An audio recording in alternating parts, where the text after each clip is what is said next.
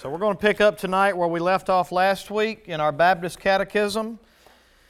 Before we do that, I want to see just exactly um, how close you can get from memory, or if you've got your papers, you may be able to cheat a little bit, but just from the top of your head, who is the first and the best of all beings? God, is the first and the best of all beings, correct? And then, um, what is the chief end of man? What is the main purpose of man? His chief end? Glorify, glorify God. Glorify God and what? Glorify God and enjoy Him forever. The two go hand in hand. And again, we're not going to go back and restudy it, but that, that's the answer, and you can go back and see what that means um, in your question two of your catechism. Question three how do we know there is a God?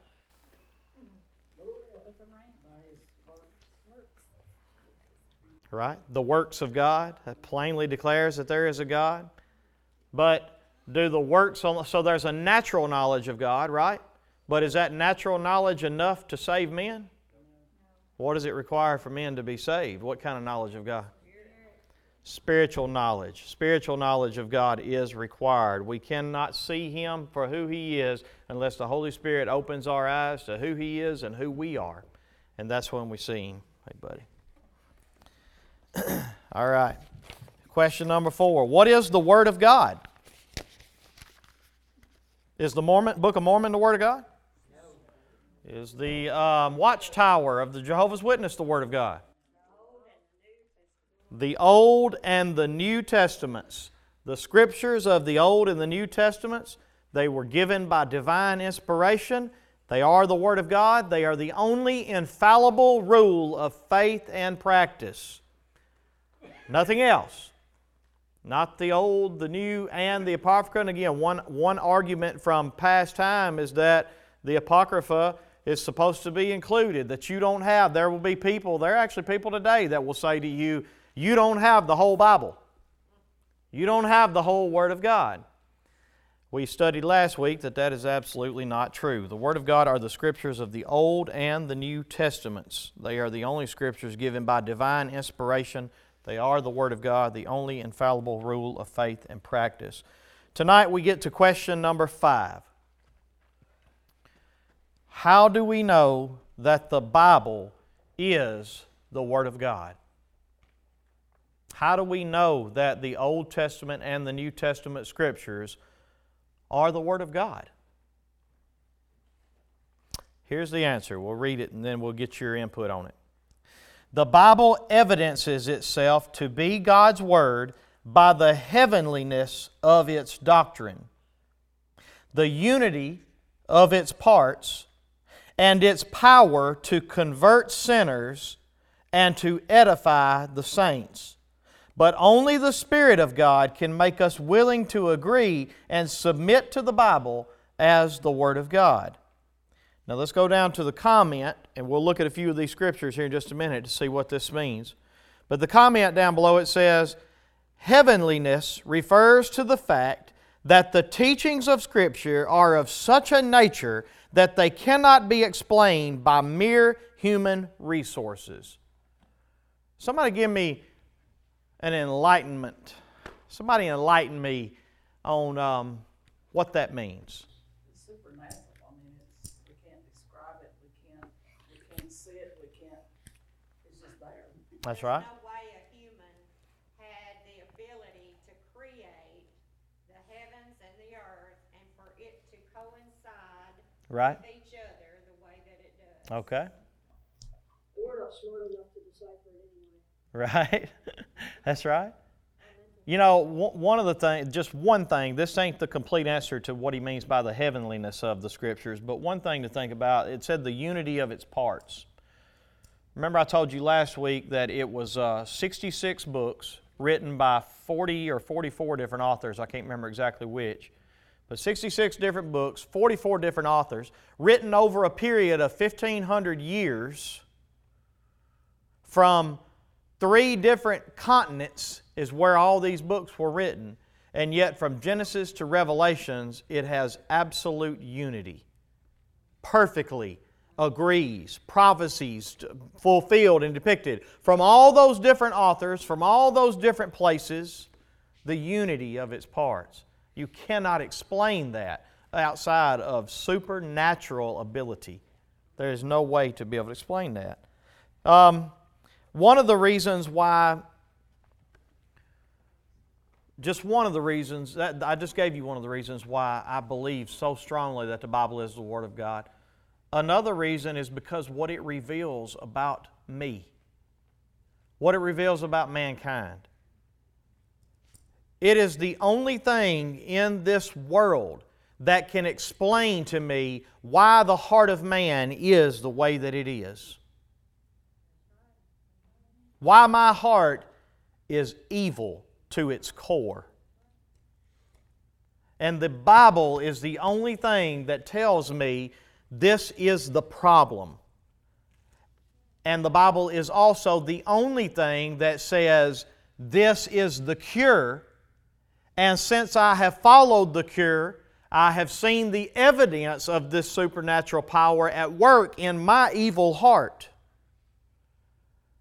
And so, because of, so go back to the answer again. The answer up top it says, The Bible evidences itself to be God's Word by the heavenliness of its doctrine, the unity of its parts, and its power to convert sinners that right there is one of the reasons why I know absolutely that the Bible is true. It is the only thing that can explain to me from Genesis to Revelations about how we came to be where we are, why we are the way we are today. So we have the creation explained, we have the fall explained, we have the redemption explained, the salvation explained on how it how God converts sinners and then we have the restorations explained from Genesis to Revelations. If you wanted to break the Bible down into four parts, that's four parts you could say. The Bible is all about this creation, the fall, redemption, and restoration. Rest, restoration being what book primarily? Revelations.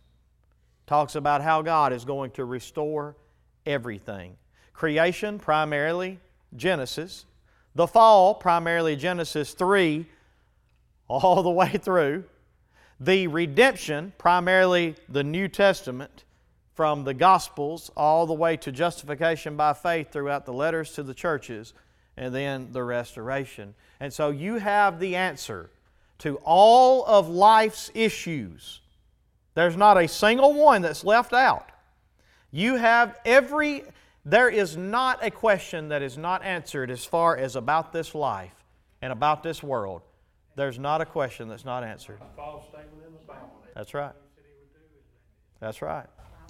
You know, there's There's nothing, only one thing left to take place. That's right. We're waiting on it.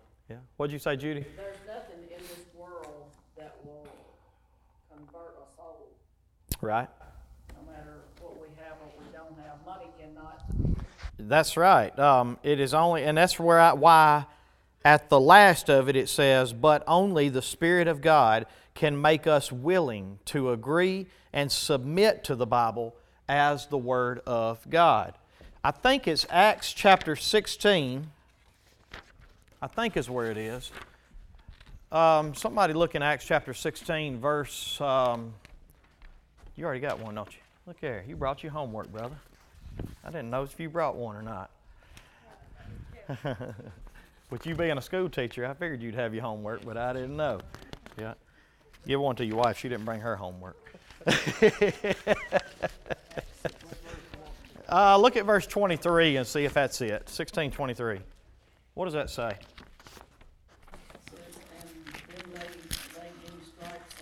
Okay, that's not it. Hold on one second.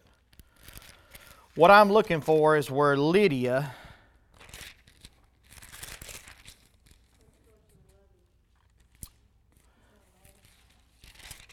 Sixteen eleven. Is that where Lydia's at? Yeah. Okay. Look at sixteen verse um, fourteen. Sixteen verse fourteen. Read that. Anybody who starts reading. One who heard us was a woman named Lydia from the city of Thyatira, seller of purple goods, who was a worshiper of God. The Lord opened her heart to pay attention to what was said by Paul. And after she was baptized and her household as well, she urged us, saying, If you have judged me to be faithful Lord, come to my house and stay. And she prevailed. So let me ask you a question. According to the end of verse 14, how was it that Lydia came to have the ability to be able to submit and agree to what Paul was preaching from the Word of God? That's just one example of where we see that. That's just one example. I can show you many more. But that's one example. Uh, well, Jesus himself, think, what did he say? No one comes to the Father but by me. But in another scripture, he said, No one comes to the Father unless what? The Spirit draws him. Unless he is drawn. This is, the, it is only by the power of the Spirit of God that He makes us willing to agree and submit to the Bible as the Word of God. Because our hearts are born with a constant rebellion to God. You understand that, right? You don't have to grow, you don't have to teach a child to be rebellious. You have to teach and train them, and you have to uh, discipline the rebellion out of them, correct? Never get out. That's exactly right. And, and, and, so, again, we, we have to have the power of God, the Spirit of God, to open our eyes, to open our heart, so that we are willing to agree and submit to the Word of God. And until that happens, you're going to be in rebellion in this rebellious heart. Go um, to the Scriptures. Let's look at a few of them to see if the Scriptures agree with these. Um, 1 Corinthians chapter 2, verse 6 and 7.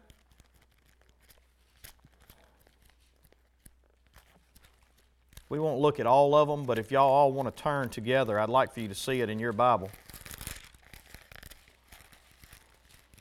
I don't ever want you to take my word for anything. Ever. I always want you to test and try all things according to the Word of God.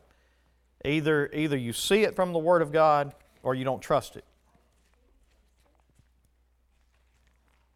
1 Corinthians 2, verse 6 and 7.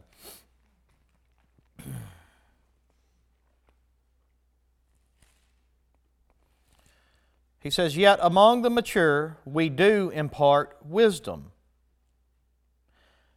Although it is not a wisdom of this age or of the rulers of this age who are doomed to pass away, but we impart a secret and a hidden wisdom of God, which God decreed before the ages for our glory. Now remember, I'm glad that I read about Lydia first because Paul was trying to impart wisdom to everybody that he preached to, but it was a hidden wisdom. And so he could preach the Word of God and he could preach till he was blue in the face. But unless God revealed it, it would remain hidden. And there is nothing that we, that we can do about that.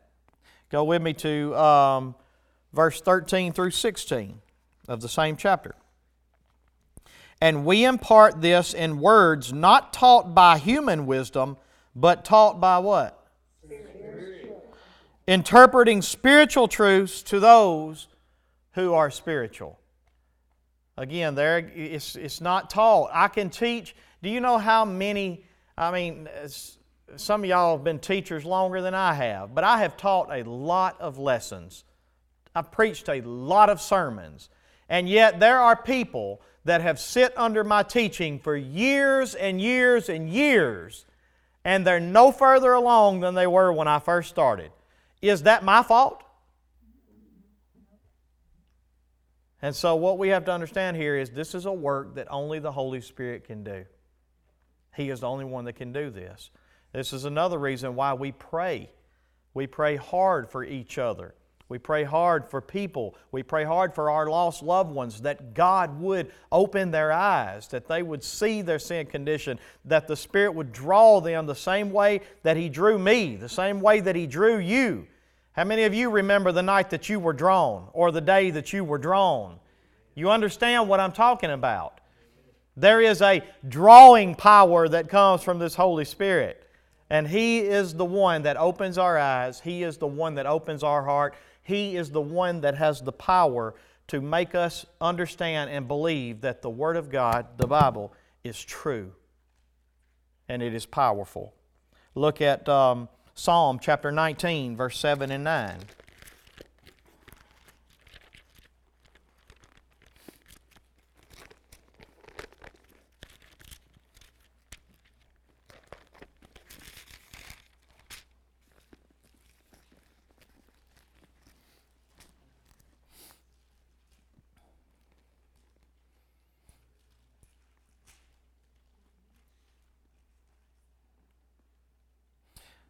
The law of the Lord is perfect, reviving the soul. The testimony of the Lord is sure, making wise the simple. The precepts of the Lord are right, they rejoice the heart. The commandment of the Lord is pure, it enlightens the eyes. The fear of the Lord is clean, it endures forever. The rules of the Lord are true and righteous altogether. Look at uh, Psalm 119, verse 18.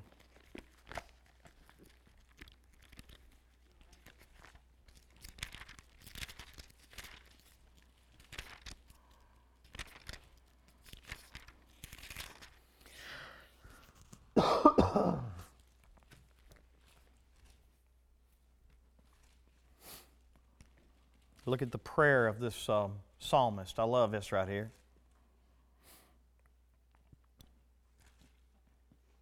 Somebody read that. Verse um, start verse 18 of Psalm 119. Open my eyes that I may behold wondrous things out of your law. All right. So what is the? Uh, go ahead and finish that next part.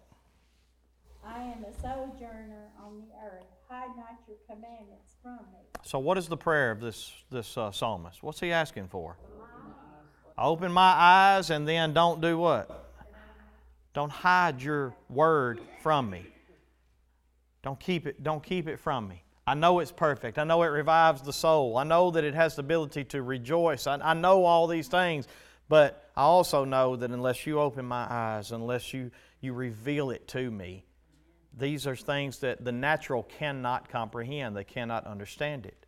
It is only the spiritual by the Holy Spirit that are able to do that. Stay in Psalm 119 and look at verse 129.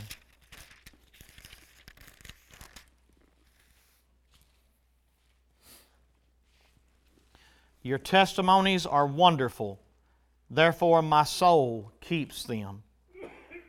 The unfolding of your words gives light, it imparts understanding to the simple. I open my mouth and pant because I long for your commandments. Turn to me and be gracious to me, as is your way with those who love your name. And you could go on. I encourage you to go back and you read the rest of these. Let me look them over and see if there's any in particular that stand out to me. Um,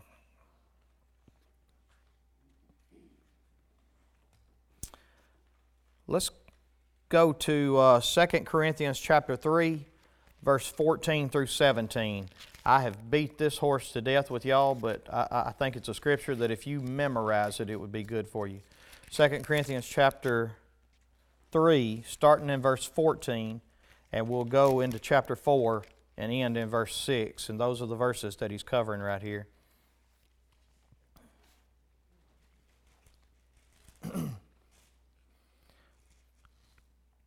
2 Corinthians chapter 3, beginning in verse 14. Look at what this says. But their minds were hardened. he's talking about the Israelites here, right? What does it mean that their minds were hardened? They were blinded, right? Couldn't hear, couldn't see. In other words, God did not allow them to see. He, he blinded them, He hardened them. For to this day, when they read the Old Covenant, and the Old Covenant is the Old Testament, right? The Word of God, right? The only infallible rule of life and practice, of faith and practice. For to this day, when they read the Old Covenant, that same veil remains unlifted because only through Christ is it taken away.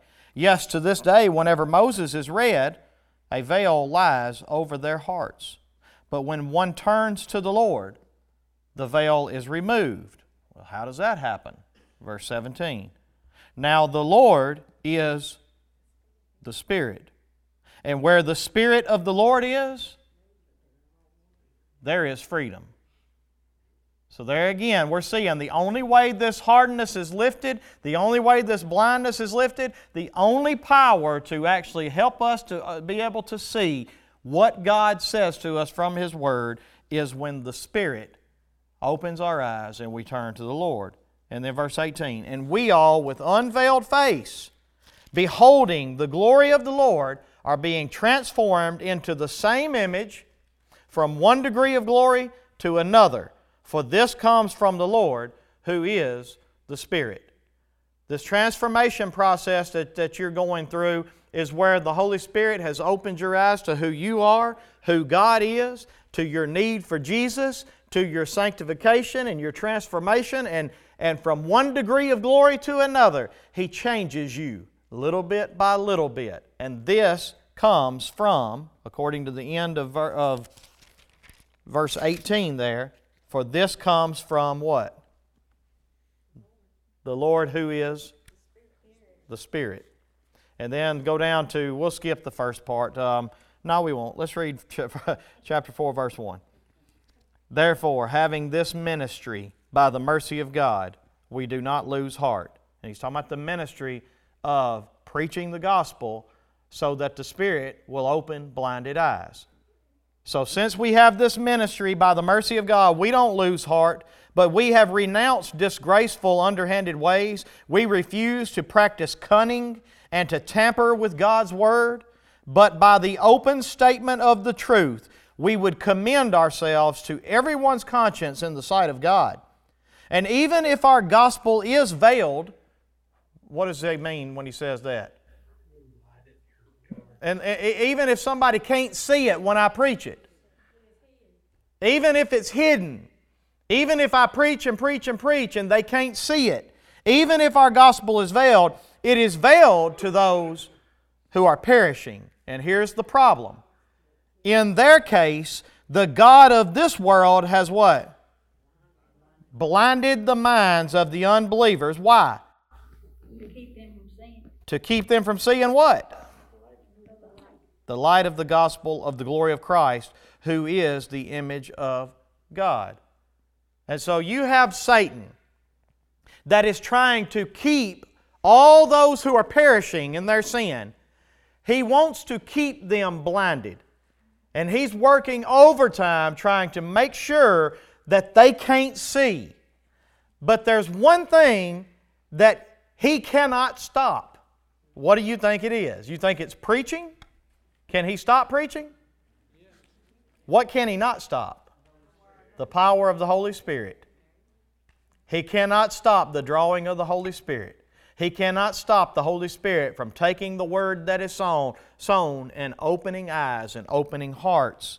So let's keep going. Verse 5. For what we proclaim is not ourselves, but Jesus Christ as Lord, with ourselves as your servants for Jesus' sake. For God, who said, Let light shine out of darkness, has shown in our hearts to give the light of the knowledge of the glory of God in the face of Jesus Christ. Now remember, Satan's trying to keep you from seeing what? The light of the knowledge of the glory of God in the face of Jesus Christ. But God, the same God that said, Let light shine in darkness, is the same God that has said, Let the light shine in your heart. And so, if you want to know how you came to understand that the Bible is true, that the Bible is the Word of God, if you are a believer today, it only happened because the same God that said, Let there be light, and what happened when He said, Let there be light? Could anything stop it?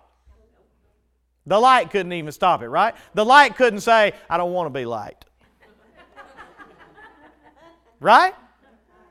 The light just became light. Well, let me explain something to you. When God, the Holy Spirit, speaks to you and He looks at your heart and says, Let there be light, guess what? It's lit. It's lit. That's what the young folks say today. It's lit. That's what they say. Y'all don't know what I'm talking about. Y'all ain't hip like I am. it's lit. All right.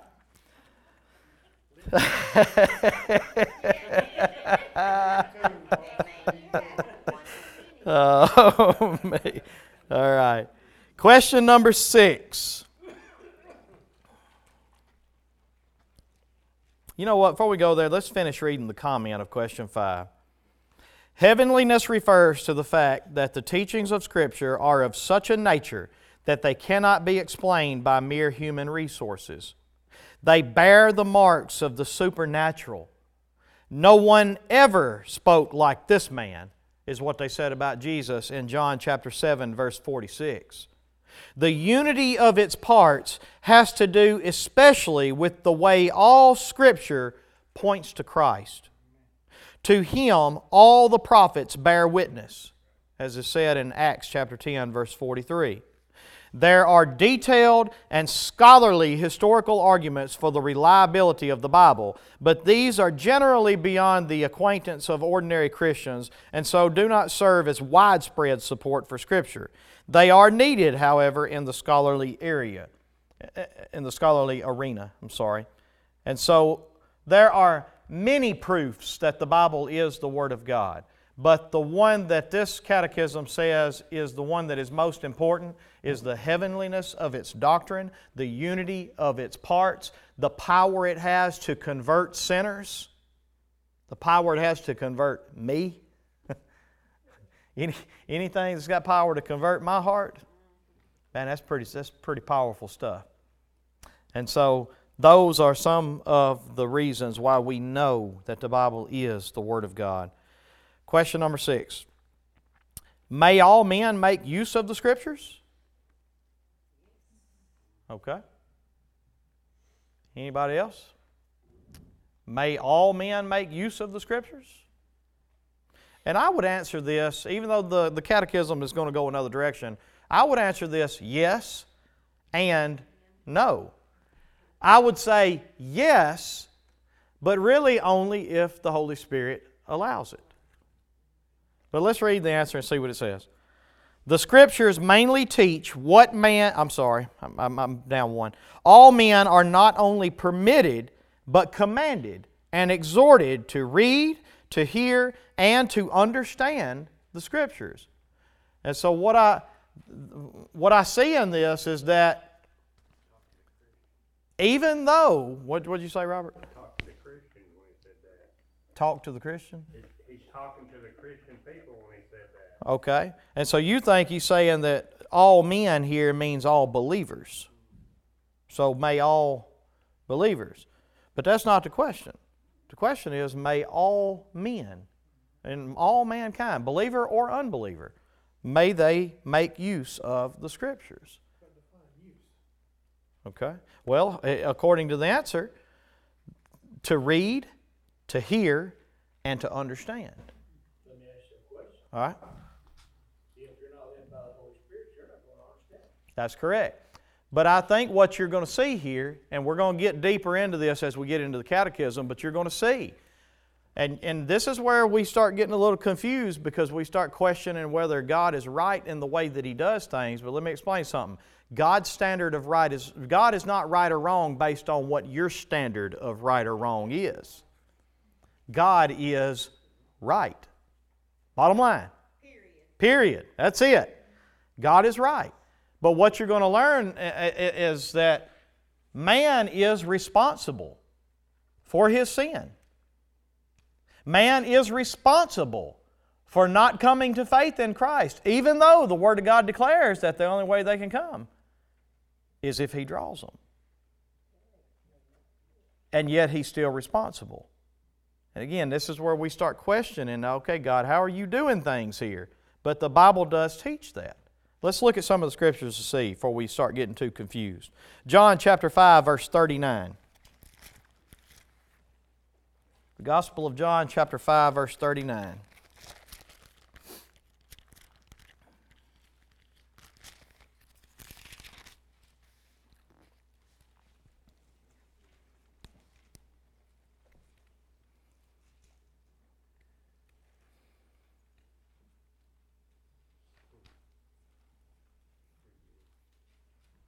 And we'll go into verse 40.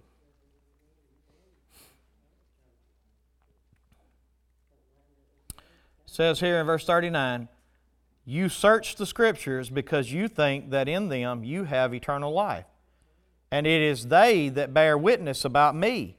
Yet you refuse to come to me that you may have life. So here we see that Jesus says, You were responsible to read the scriptures, and he's talking to the Pharisees here. They were not saved, all right? They were lost. They did not have saving faith. He says, You're searching the scriptures because you think that in these Old Testament scriptures you have eternal life. But it is these scriptures that bear witness about me, is what Jesus said. Yet you refuse to come to me that you may have life. And so here is where I think that you see that God gives mankind the opportunity to know Him through the Scriptures, to hear the truth, to know the truth. And then God holds them responsible for whether or not they, they see it or don't see it. But again, the Scriptures teach us that unless the Holy Spirit opens their eyes, they can't see. And so you have this question here. Okay, God, it's up to you to do this, but we're still responsible. And the answer is, yeah, that's right. And God blinded Jews. According to um, Romans chapter 11, according to 2 Corinthians chapter 4, yeah, there were many places we see that. Let's look at a few other scriptures, see what else it says. Luke chapter 16, verse 29.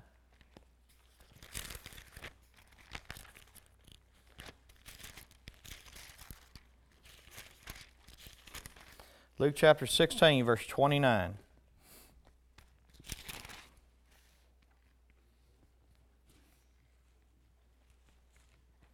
You should know this story very well the story of um, the rich man and Lazarus. Remember, the rich man dies and he goes to Hades, and the Lazarus dies and he goes to Abraham's bosom. And now the rich man is looking up, lifting his eyes up from Hades, and here's what one of the things that he says here in verse 29 or actually he, he told him in verse 28 for if i have for i have five brothers so that he may warn them lest they also come into this place of torment. So what does he want him to do? Warn his brothers so they wouldn't wind up in hell. that's exactly right. He wants him to send somebody to them so that they'll so that they'll believe. Verse 29 but abraham said they have Moses and the prophets. Let them hear them. What did that mean? What do they have? They had the Word of God, correct? They had Moses and the prophets. Let them hear them. Verse 30. And he said, No, Father Abraham, but if someone goes to them from the dead, they will repent. And he said to him, If they do not hear Moses and the prophets, or let's replace that with the Word of God, right? If they do not hear the Word of God, neither will they be convinced if someone should rise from the dead. That's a pretty powerful word from the Lord Jesus Christ Himself, right there. All right? So, here again, men are commanded to make use of the Scripture. Men are exhorted to read them, to hear them, and to understand them. And so the answer to the question is yes, God has given us this Word, and He means for all men to know Him from this Word. And yet, there are going to be many, because of hardness of heart, because of sin, and they're going to be responsible for it, but there's going to be many that, because of that, they refuse to know Him. They refuse to know Him. in here, I mean, too, it's like, some people get so involved in the religion itself, but they miss Christ. Well, and I think that's one of the things that, that he was talking about in the previous scripture we were at, where he was talking to the Pharisees, and he said, You search the Old Testament scriptures. I mean, these were the most religious sect of the Jews. There was nobody more religious than the Pharisees. And yet he said, You search the scriptures because in them you think you have eternal life. And yet they testify and bear witness to me. And yet you refuse to come to me for life. And so, yes, I think that's exactly what you're talking about right there. Look at the next scripture Acts chapter 8, verse 28 through 30. You know, another thing to point out there while you turn into Acts chapter 8, another thing to point out in that last scripture where we were looking at um, the rich man and Lazarus, you see that we're, we're held responsible to know God from the scriptures. Remember what he said to him. He said, Hey, please let somebody rise from the dead and go back and preach to my brothers so that they don't come here. And he said, They have Moses and the prophets. Let them hear them. That's what he said. In other words, they have a responsibility. There is somebody that has a responsibility to preach, and then these people have a responsibility to hear.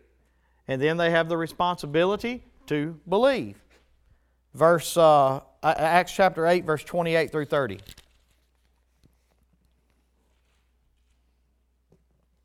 This is the story of Philip and the Ethiopian eunuch.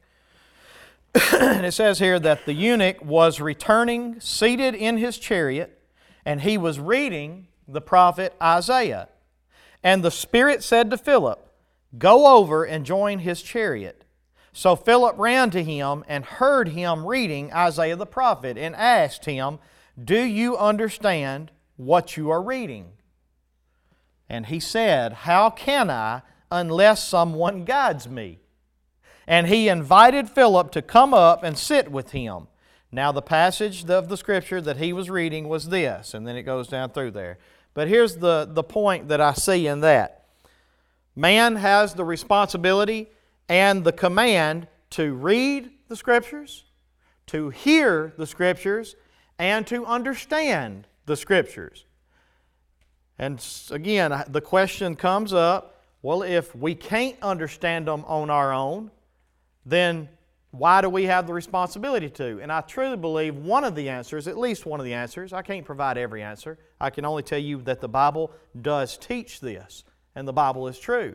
But at least one answer is He sends people to teach, He sends people to preach, and as they do that, He sends His Holy Spirit to open the eyes, open the heart, and to give them faith to believe. Another place you'll see that, this one's not on here, but go to, um, hold your place right there because we're going back to Acts 17 here in a minute.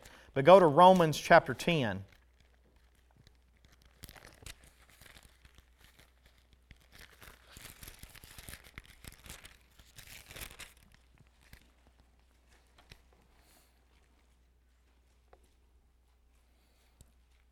Starting in verse 17, a scripture that you're very familiar with.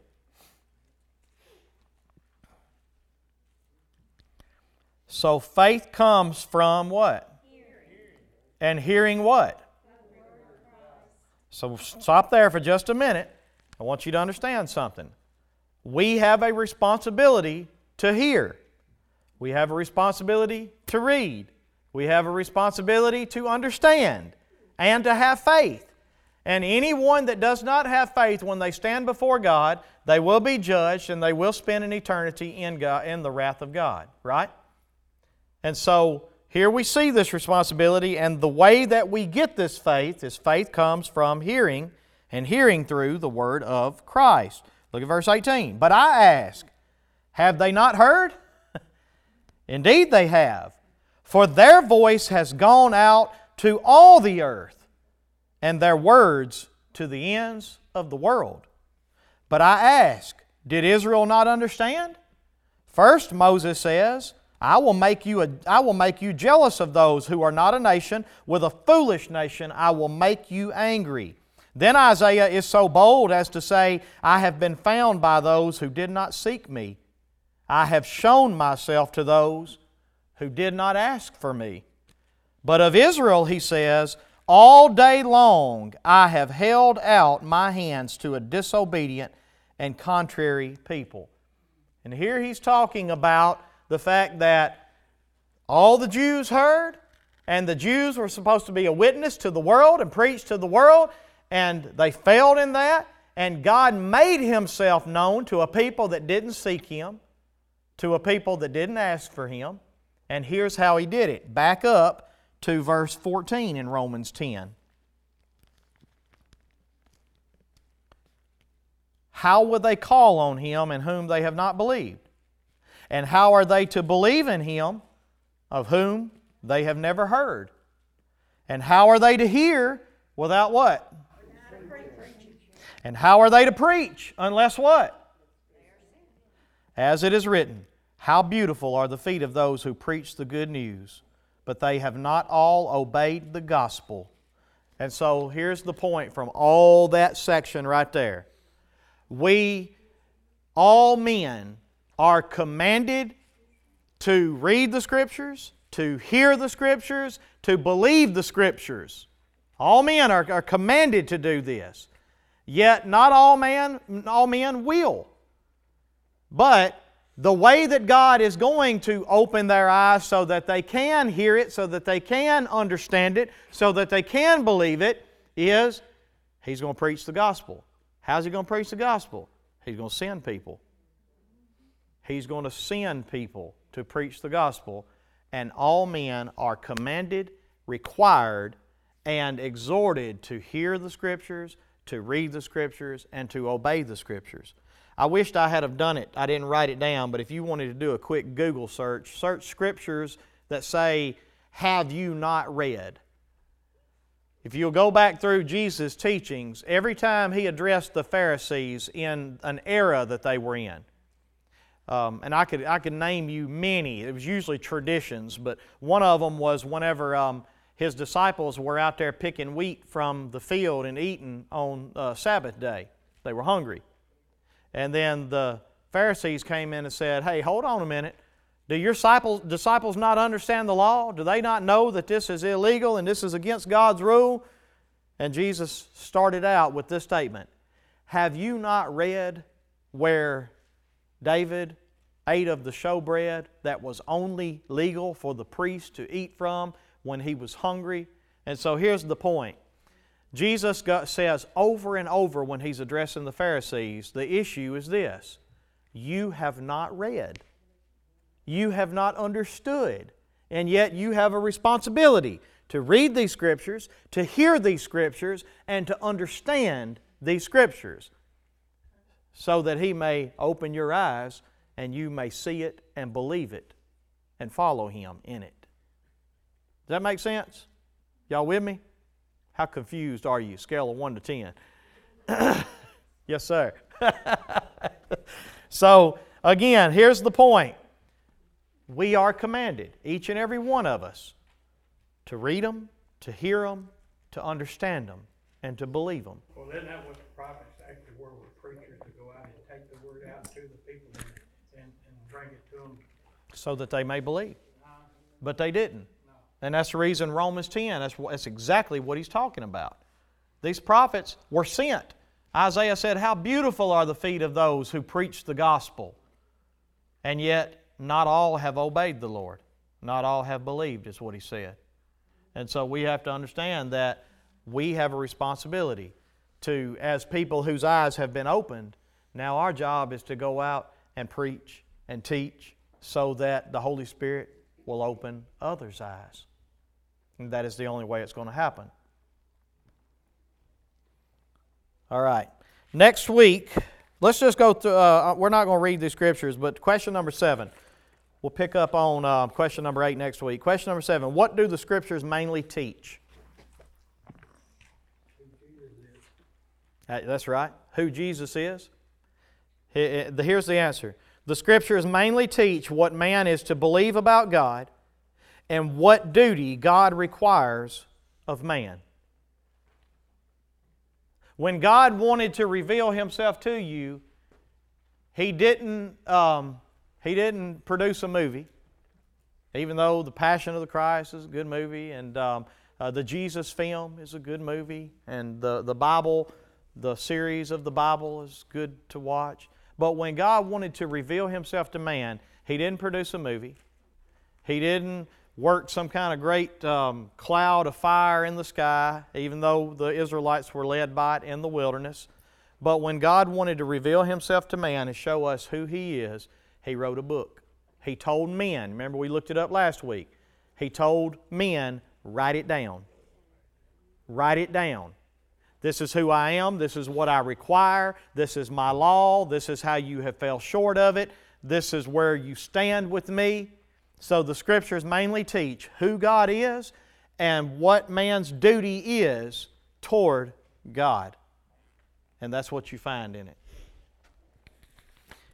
Question number eight. Here's where you'll pick up, and we'll study it together next week. What is God? What is God?